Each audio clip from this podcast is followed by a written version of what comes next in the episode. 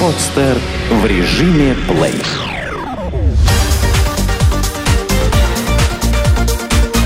Банк.ру. Информационный дайджест. Зачем банкирам биометрические технологии? Выдача кредита по сетчатке глаза, доступ к счетам с помощью карты, запоминающей отпечатки пальцев – все это не шпионские гаджеты, а уже вполне реальные технологии российских банков.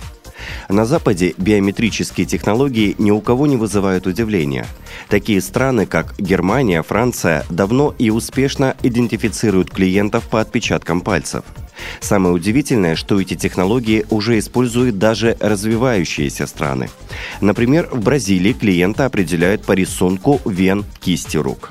Российские банки стали запускать биометрические технологии только в последние год-два и в основном пока на экспериментальной основе. Одной из наиболее интересных наработок в этом плане стал умный банкомат Сбербанка, который может самостоятельно выносить решение о выдаче кредита на основе встроенного детектора лжи.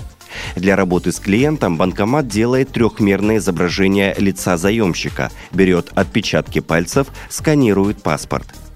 Не менее интересна биометрическая карта банка24.ру. С такой картой вам не придется запоминать пароли и логины от систем интернет-банкинга.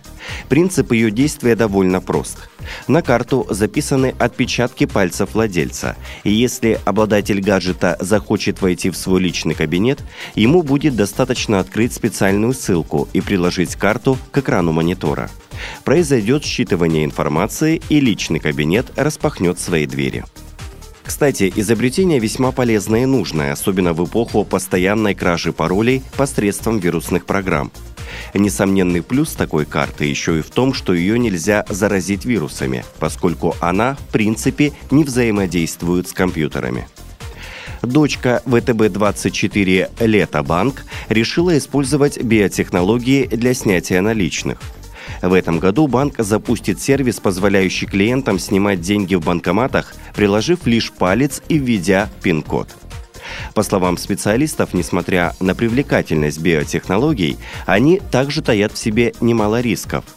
Так, например, данные по отпечаткам пальцев нужно регулярно обновлять, поскольку отпечатки одного и того же человека в возрасте 20 лет и 60 лет могут различаться. Какие модели авто легче всего сдать в ломбард? Ежегодно российский рынок автоломбардов растет на 20%. Кто основные клиенты этих заведений, какие автомобили можно оставлять в залог и что нужно для оформления сделки – в среднем сумма кредита составляет 70-80% от рыночной стоимости автомобиля, а процентная ставка колеблется в пределах 3-12% в месяц и зависит от востребованности машины на рынке. По данным экспертов, автоломбарды в основном отдают предпочтение иномаркам. Самыми любимыми являются Toyota Corolla, Ford Focus, Volkswagen Passat, Renault Logan, Mitsubishi Lancer, Opel Astra. Что касается хранения, то на период действия договора машина остается на стоянке автоломбарда, плюс она страхуется. Если же с машиной все-таки что-то случается, то всю ответственность несет ломбардная компания – при возникновении просрочки по кредиту, согласно закону о ломбардах, заемщику предоставляется льготный период сроком в один месяц, в течение которого автоломбард не имеет права продать автомобиль, увеличить процентную ставку, взимать плату за хранение авто. В жизни, правда, автоломбарды идут на хитрости и включают в договор условия, по которым при возникновении просрочки на заемщика начисляется штраф в размере 1% и более в день. Если и через месяц заемщик не погасил кредит, то автомобиль реализуется. Как отметил коммерческий директор столичного коллекторского агентства Евгений Арсентьев, сумма выдаваемого автоломбардами кредита существенно ниже рыночной стоимости автомобиля.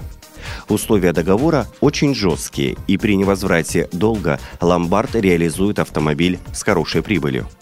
Конечно, есть ряд тонкостей, связанных с верификацией автомобиля, в том числе проверка права собственности.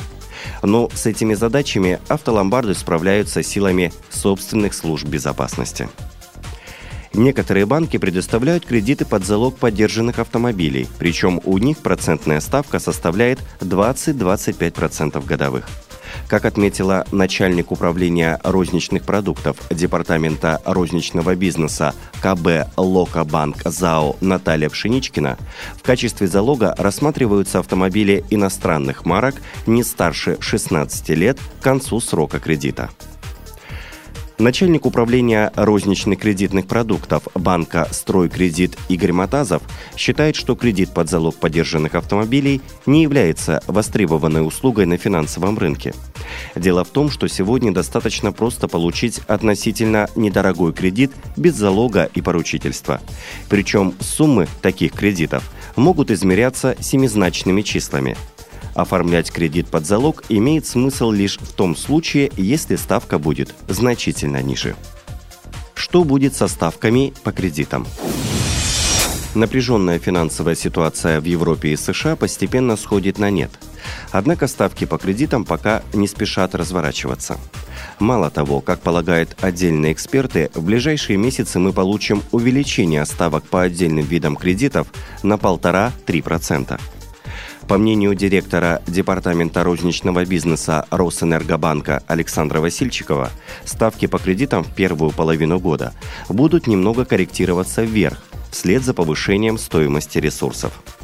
Специалисты полагают, что подталкивать ставки вверх будет инфляция, которая серьезно ускоряется – если по итогам двух месяцев прошлого года она составляла 0,9%, то за январь-февраль текущего года цены подскочили уже на 1,5%. В начале года мы видим зарождение тенденции по увеличению ставок. Об этом уже заявили некоторые игроки. В качестве еще одного важного фактора необходимо отметить динамику ставок по депозитам физических лиц, как одного из ключевых источников фондирования для большинства банков – Таким образом, наиболее вероятный сценарий развития на 2013 год – это увеличение ставок в течение года на 1,5-3% по кредитам наличными без обеспечения. Поделился с банк.ру своим прогнозом руководитель управления кредитных и комиссионных продуктов ОТП банка Сергей Гулевский. В принципе, потребительские кредиты быстрее всего дорожают и дешевеют. А вот по кредитным картам, скорее всего, ничего меняться не будет, поскольку эти кредиты носят краткосрочный характер, а маржа в целом достаточная для того, чтобы не обращать внимания на текущие колебания стоимости ресурсов. Что касается ипотеки, то отсутствие у банков доступа к длинным и дешевым деньгам вынуждает их держать ставки по жилищным кредитам на высоком уровне.